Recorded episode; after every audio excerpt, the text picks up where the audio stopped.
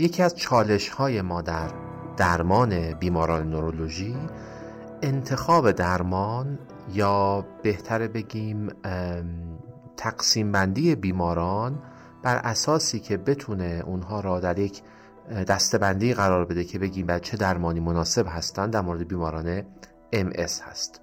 ما در طول ماه در طول هفته هم چالش های خودمون داریم با همکارانمون صحبت می‌کنیم هم همکاران تماس می‌گیرند یا بیمارانی را ارجاع میدن. سوال این هست که بیمار علامت های از MS داره علامت های مشکوک داره یا MS داشته الان بیماری در این فاز هست. الان درمان مناسب برای این بیمار خاص چیه؟ همین تجربه ما میگه که اگر که ما یک الگوریتم خیلی واضح داشتیم یا تقسیم بندی خیلی کلاسیکی داشتیم برای اینکه بگیم چه بیماری باید چه دارویی دریافت کند. علی‌القاعده این ارجاعات موردی یا case discussion های خیلی اختصاصی نبود که برای این بیمار چه درمانی مناسب هست. این یک چالش جهانیه که ما در بین تمام درمان های مختلفی که برای MS وجود داره و امروز تعدادشون کم هم نیست چه درمانی رو برای چه بیماری انتخاب کنیم. سلام و درود. من سید ارفان مجیدی به همراه آقای دکتر ایمان ادیبی فلوشیپ ام در 17 همین ام همراه شما هستیم.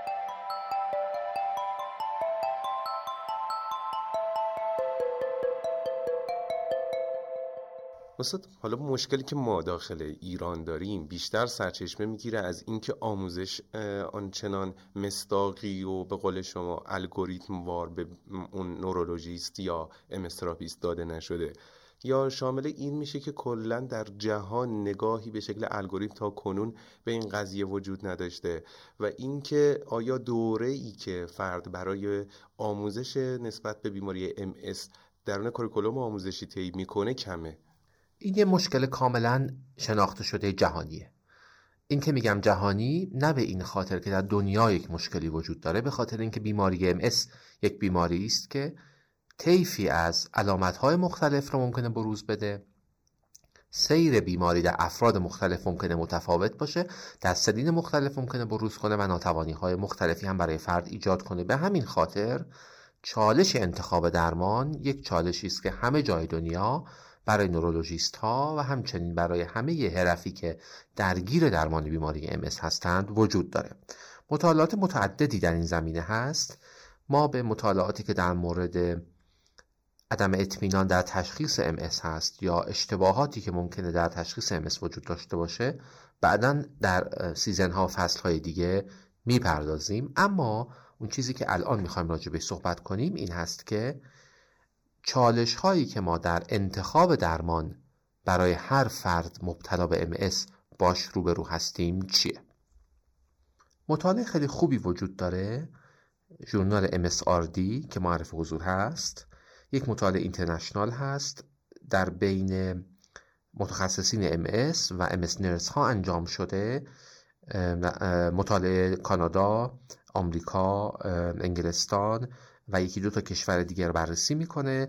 از نظر اینکه چلنج هایی که امس ها و همچنین امس اسپشالیست ها برای درمان امس دارن چی است؟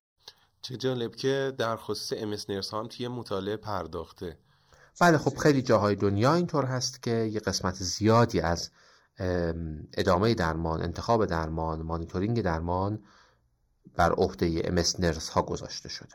این مطالعه نشون میده که حدود یک سوم پزشکان در همه جای دنیا احساس می‌کنند که خودشون اطلاعات کافی از نحوه اپلای کردن مکدونالد کرایتریا در بالین ندارند.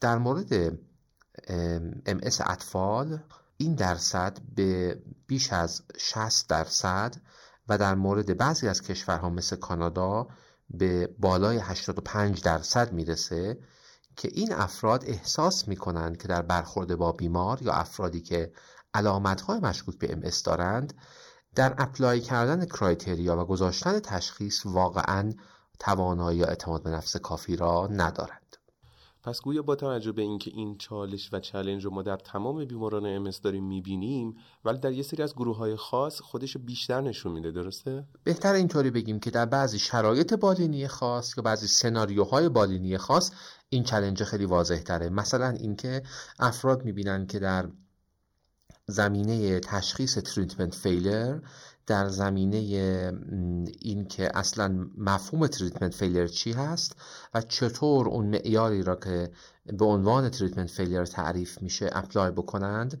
یا اینکه در استفاده از بعضی از های بالینی در مانیتورینگ بیماران یا اینکه در استفاده از بعضی از معیارهای پاسخ به درمان مثل نوع evidence of disease activity همه پزشکان در همه جای دنیا مشکل داشتند. نهایتا این که ما با یک بیماری سر و کار داریم که یک طیفی از علامت ها رو داره در هر فرد تا فرد دیگه ممکنه متفاوت باشه. سیر بیماری از ابتدا تا الانی که من بیمار را می‌بینم تنها پیشگویی کننده اتفاقات آینده است ولی تضمین کننده دقت این پیشگویی واقعا نیست.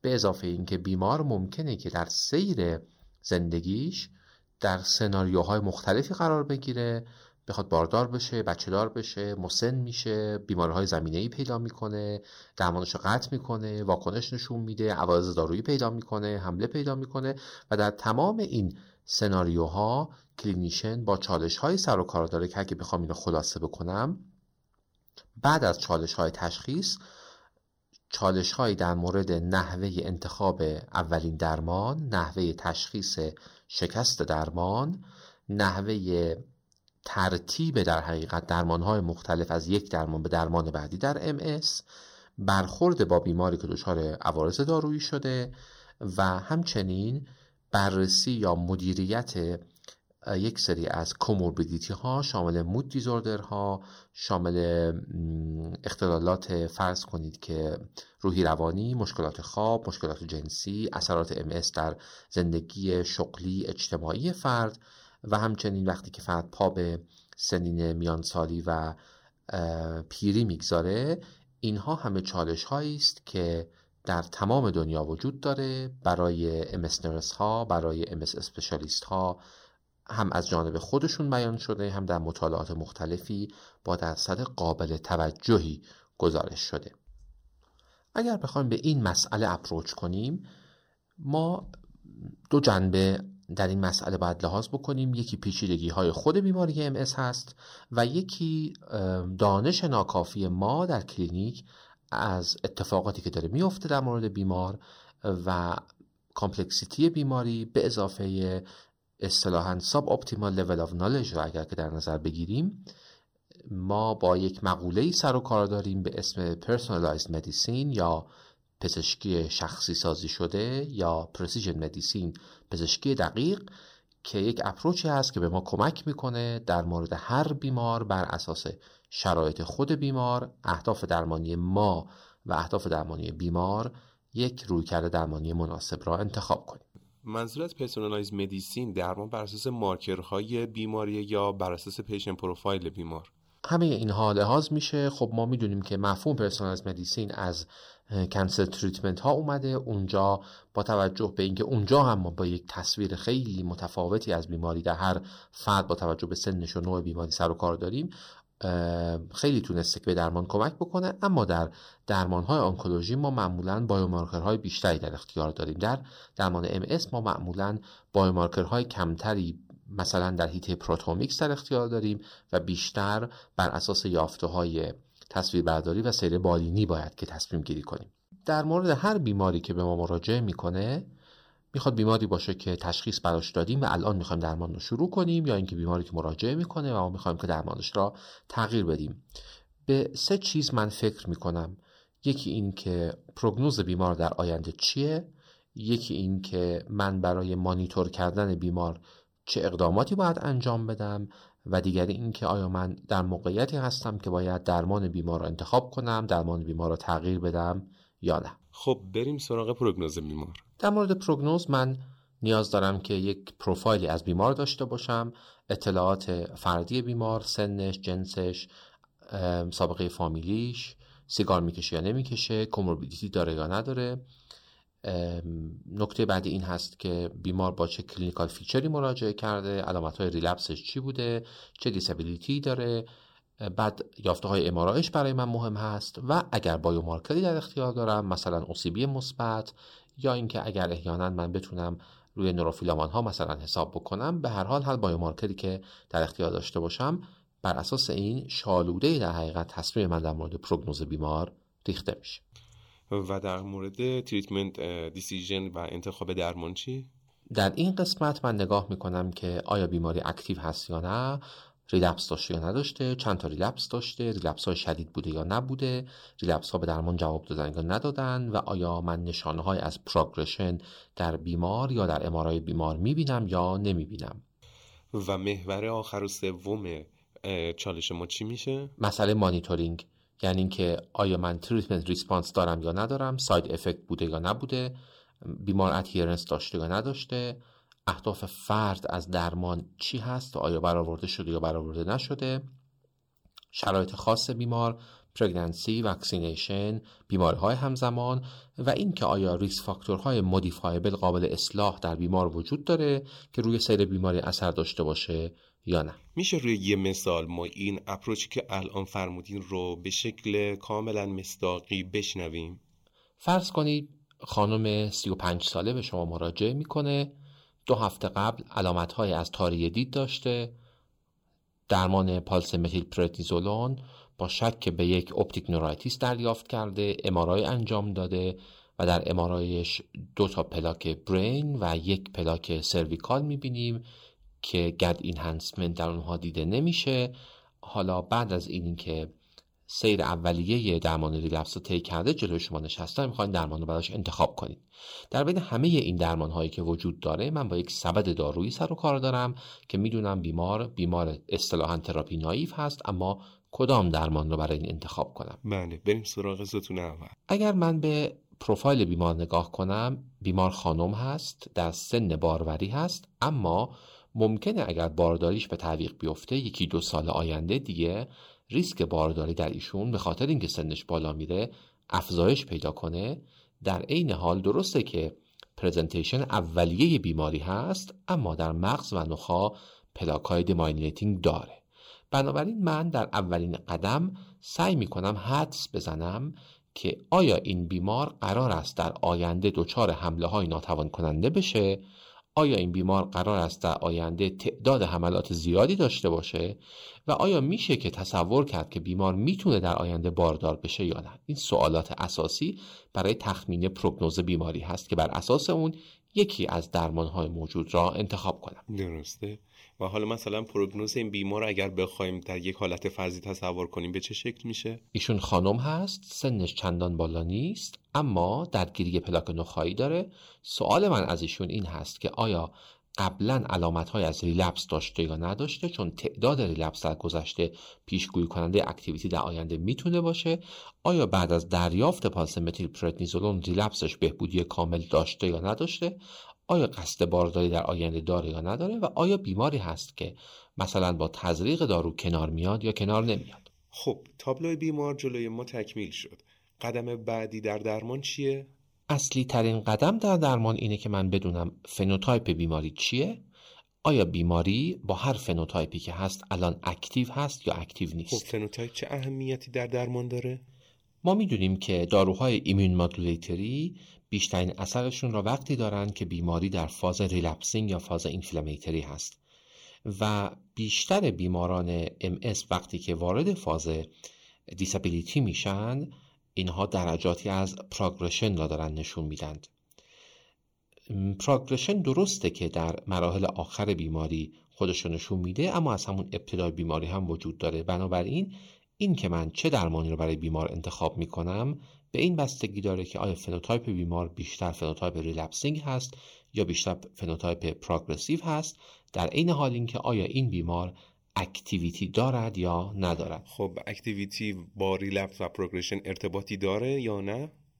بیماری MS یا بهتر بگیم طیف اختلالات demyelinating CNS تقسیم بندی میشه به سه تا فاز.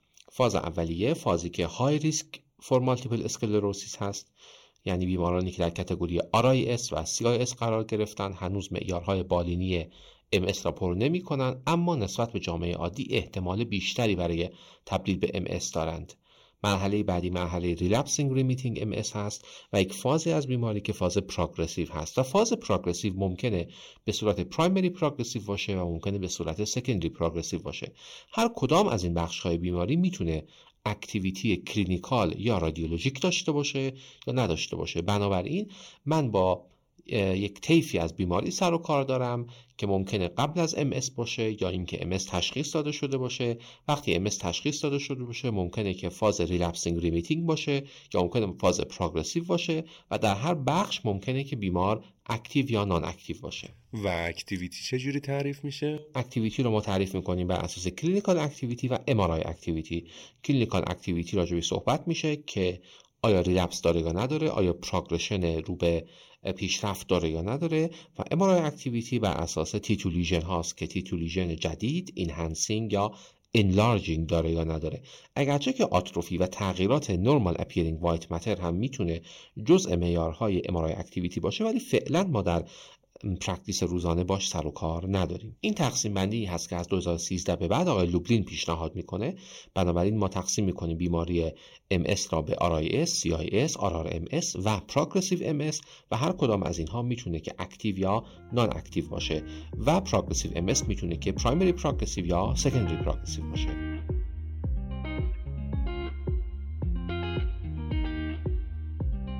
شرکت های دانش بنیان جدا از محصول های بروز و مبتنی بر علم دنیا خیلی خوب اهمیت event علمی رو درک می کنند و همراه و حامی این حرکت ها هستند.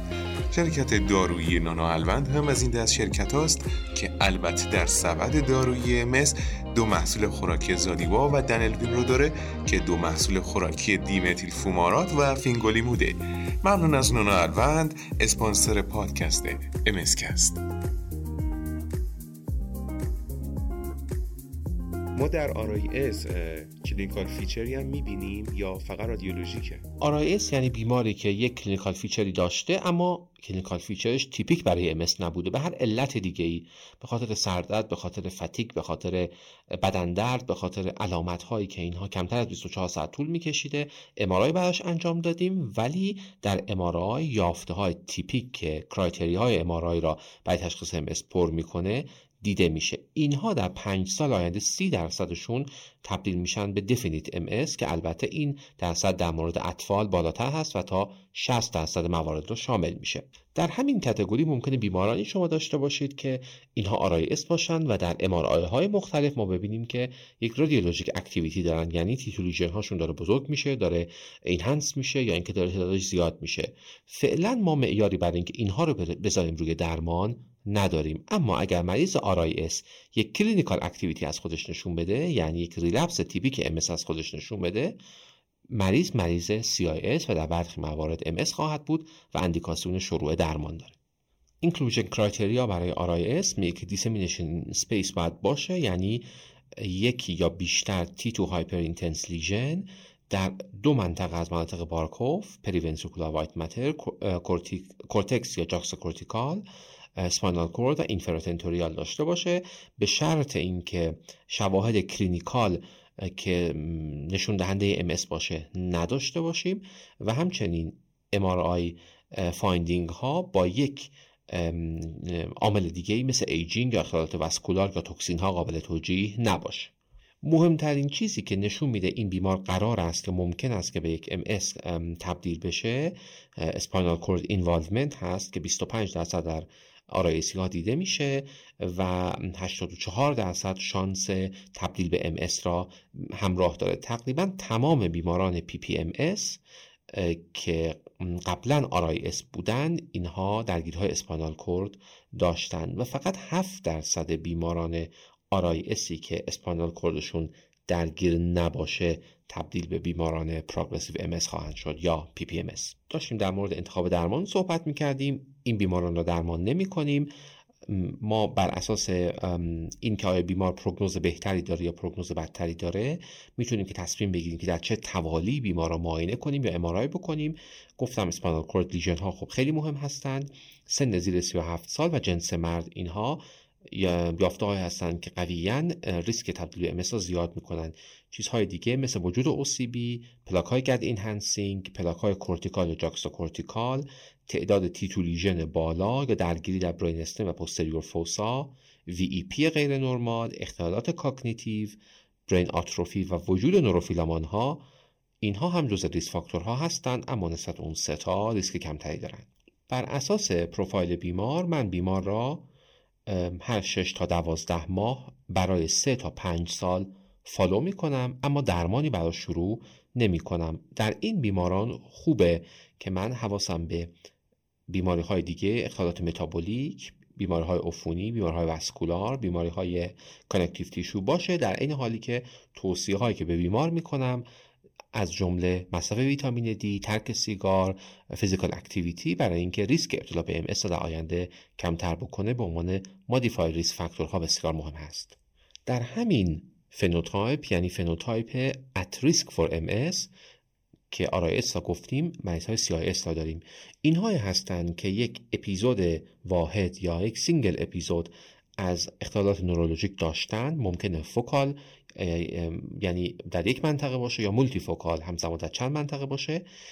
اما درسته که criteria های dissemination in space را دارند اما هنوز criteria های dissemination in time را پر نمی کنند هر clinical activity که بیمار CIS در آینده پیدا کنه باعث میشه که clinical criteria برای dissemination in time هم پر بشه. یا اینکه ما در MRI بتونیم تشخیص بدیم که بیمار activity جدید داره بنابراین از CIS به definite MS تبدیل خواهد شد. در بیماران CIS خب توجه داشته باشیم که تقریبا همه بیماران CIS درگیری های brain MRI دارند. optic neuritis و incomplete transverse myelitis ممکنه که بدون درگیری های cerebral باشه.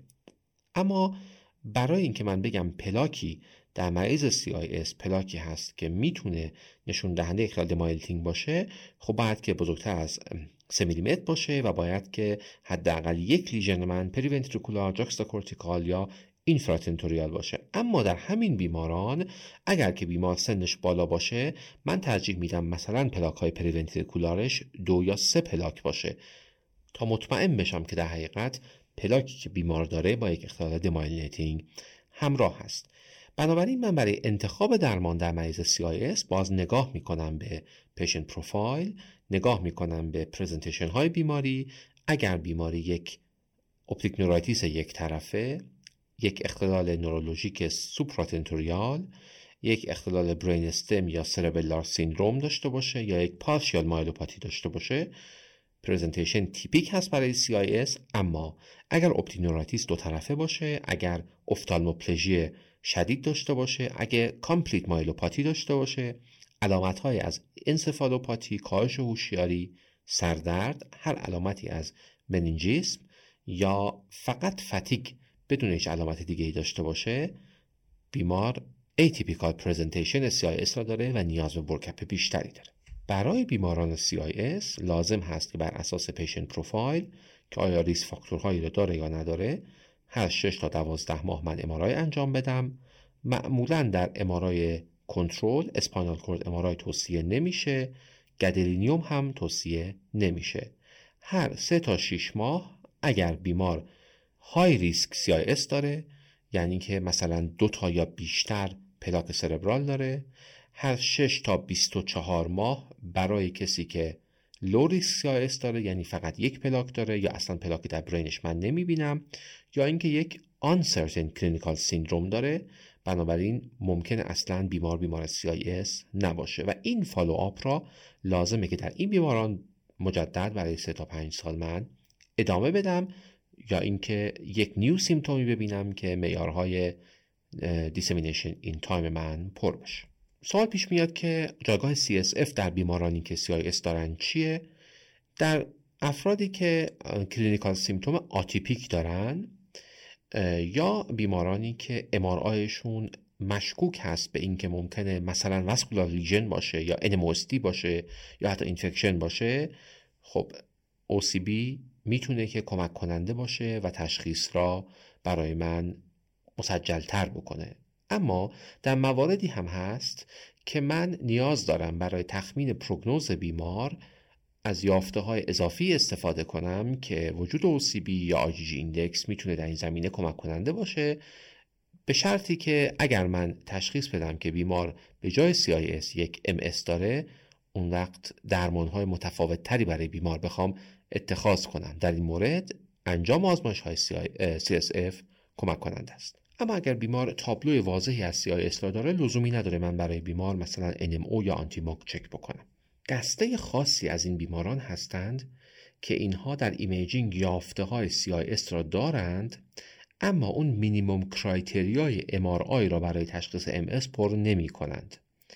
بنابراین اگر واقعا lesion های CNS با بیماری دیگه قابل توجیه نیست و location اونها برای MS تیپیک هست یا شکل اونها برای MS تیپیک هست در این بیماران من از اصطلاحی به, اسم solitary sclerosis استفاده می کنم بیماری که با solitary sclerosis بیماریش present میشه ممکنه که در آینده دچار یک progression بشه که progressive solitary sclerosis برای اون به کار میره یا اینکه واقعا ممکنه که اینها در آینده علامت های از activity MRI را پیدا کنند که MRI activity ما تیپیک باشه برای MS و تشخیص single attack MS برای اونها گذاشته میشه. در مورد این بیماران من بسیار باید که با احتیاط تصمیم بگیرم به خاطر اینکه این بیماران در clinical trial های CIS وارد نشده بودند و بیمارانی که در clinical trial های CIS وارد شده بودند خیلی هاشون الان بر اساس معیارهای مکدونالد 2017 ممکنه اساسا بیماران MS بوده باشند و بسیاری از اونها هم حتما بر اساس یافته های MRI و همچنین clinical اینها CIS های تیپیک بودند. بنابراین برای بیماران solitary sclerosis کاملا per case بر اساس risk factor ها و بر اساس عواملی که prognosis ها بدتر می‌کنه یا اینکه شدت relapse تصمیم می‌گیرم که آیا درمان CIS براش انجام بدم یا ندم. اما بر اساس guideline ها فعلا بیماران solitary sclerosis بیمارانی نیستند که درمان برای اونها شروع بشه. فنومن بعدی که راجع به صحبت کردیم RRMS بود. اساسا الان رویکرد ما به درمان CIS با بیمارانی که early RRMS دارند مشابه هست و تقریبا تمام درمان هایی که من برای early RRMS استفاده می کنم در مورد بیماران CIS هم استفاده میشه. برای این بیماران من یک تقسیم بندی دارم. بیماران early RRMS و CIS که بر اساس این میگم که این بیمار low risk هست medium risk هست high risk هست یا very high risk هست. اگر normal brain MRI داره low risk است. بنابراین تقریبا میشه گفت که مطمئنیم که این نیاز به درمان طولانی مدت نداره و اینها بیماران CIS هستند که brain MRI شون نرمال هست. اگر درگیری cord داریم. اگر RRMS هست که activity بیش از دو relapse در سال اول ریسک چی منظورمون هست؟ risk disease activity در سالهای آینده.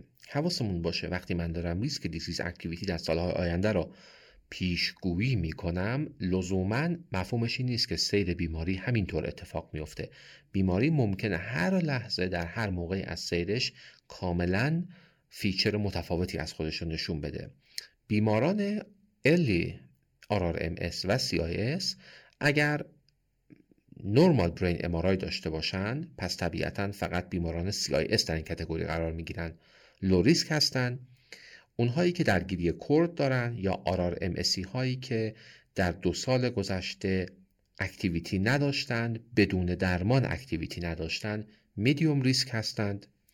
اونهایی که بیش از یک relapse یک relapse یا بیش از یک relapse با دو یا بیشتر lesion ی که سه میلیمتر یا بیشتر در MRI بوده smoker باشن زیر سی سال باشن ویتامین D شون پایین باشه اینها در category high risk قرار می و اونهایی که بیش از دو پلاک enhancing داشته باشن اونهایی که CIS هن اما new MRI activity دارن تحت درمان اونهایی که MS هند و بیش از دو یا بیش از دو تا relapse در دو تا سه سال اول داشتن اینها جز اونهایی هستند که very high risk طبقه بندیشون می‌کنیم. پس اگر بیمار یه relapse داشته باشه و حد اکثر دو تا lesion داشته باشه ولی اون modify risk factor ها رو هم داشته باشه یعنی رعایت نکنه همچنان high risk محسوب میشه. دقیقا اینها اونایی هستن که من برای درمانشون یا برای follow-up شون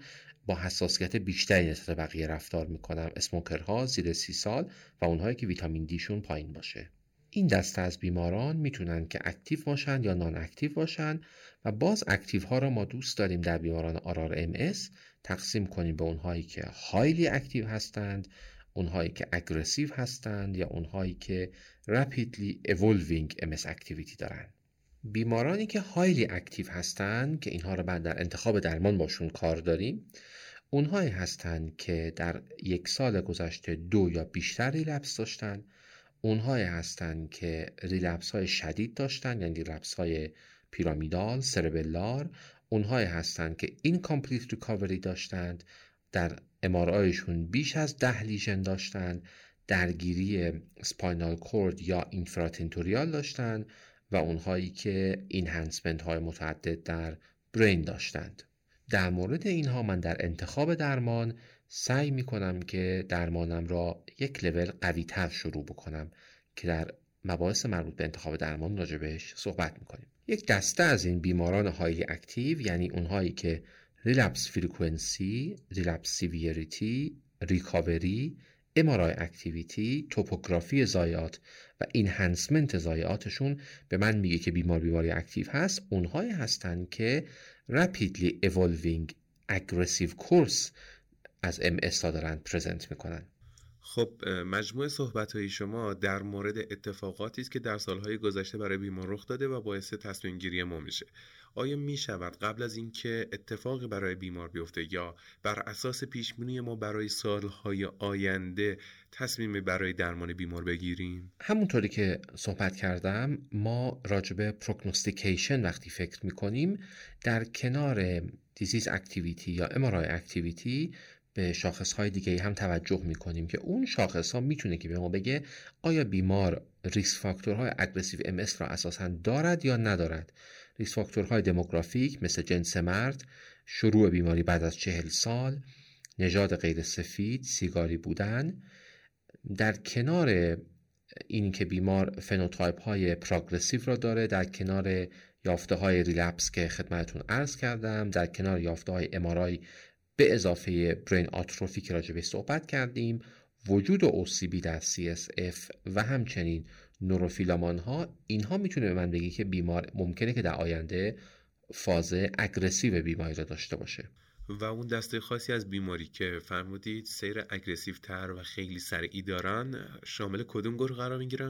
اصطلاحا به اینها میگیم بیماران rapidly evolving severe disease که تقسیم بندی EMA و منکریمز برای اونها یک کمی متفاوت هست اما اونهایی هستند که ریلپس disabling ناتوان کننده بیش از دو تا دو یا بیشتر در سال گذشته داشتند که incomplete recovery داشته یک یا بیشتر gadolinium enhancement داشتند یا اینکه تعداد T2 lesion شون در یک سال گذشته افزایش یافته و به بیش از ده lesion رسیده. بنابراین بیماری که relapse ناتوان کننده دو یا بیشتر داشته با incomplete recovery و MRI ش پلاک enhancing یا در از یک سال بیش از ده تا lesion پیدا کرده بیماری است که بهش میگیم اصطلاحا rapidly evolving severe disease.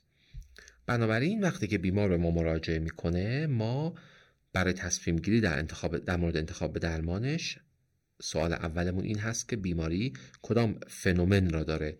آیا فنوتیپ at risk را داره یعنی RIS و CIS یا اینکه یک definite MS هست RRMS هست؟ و آیا یک فنوتیپ progressive داره یا نداره؟ و در کنار این آیا بیماریش در فاز active هست یا نیست؟ بیماری که دچار progression شده ممکنه بیماریش active باشه یا نباشه.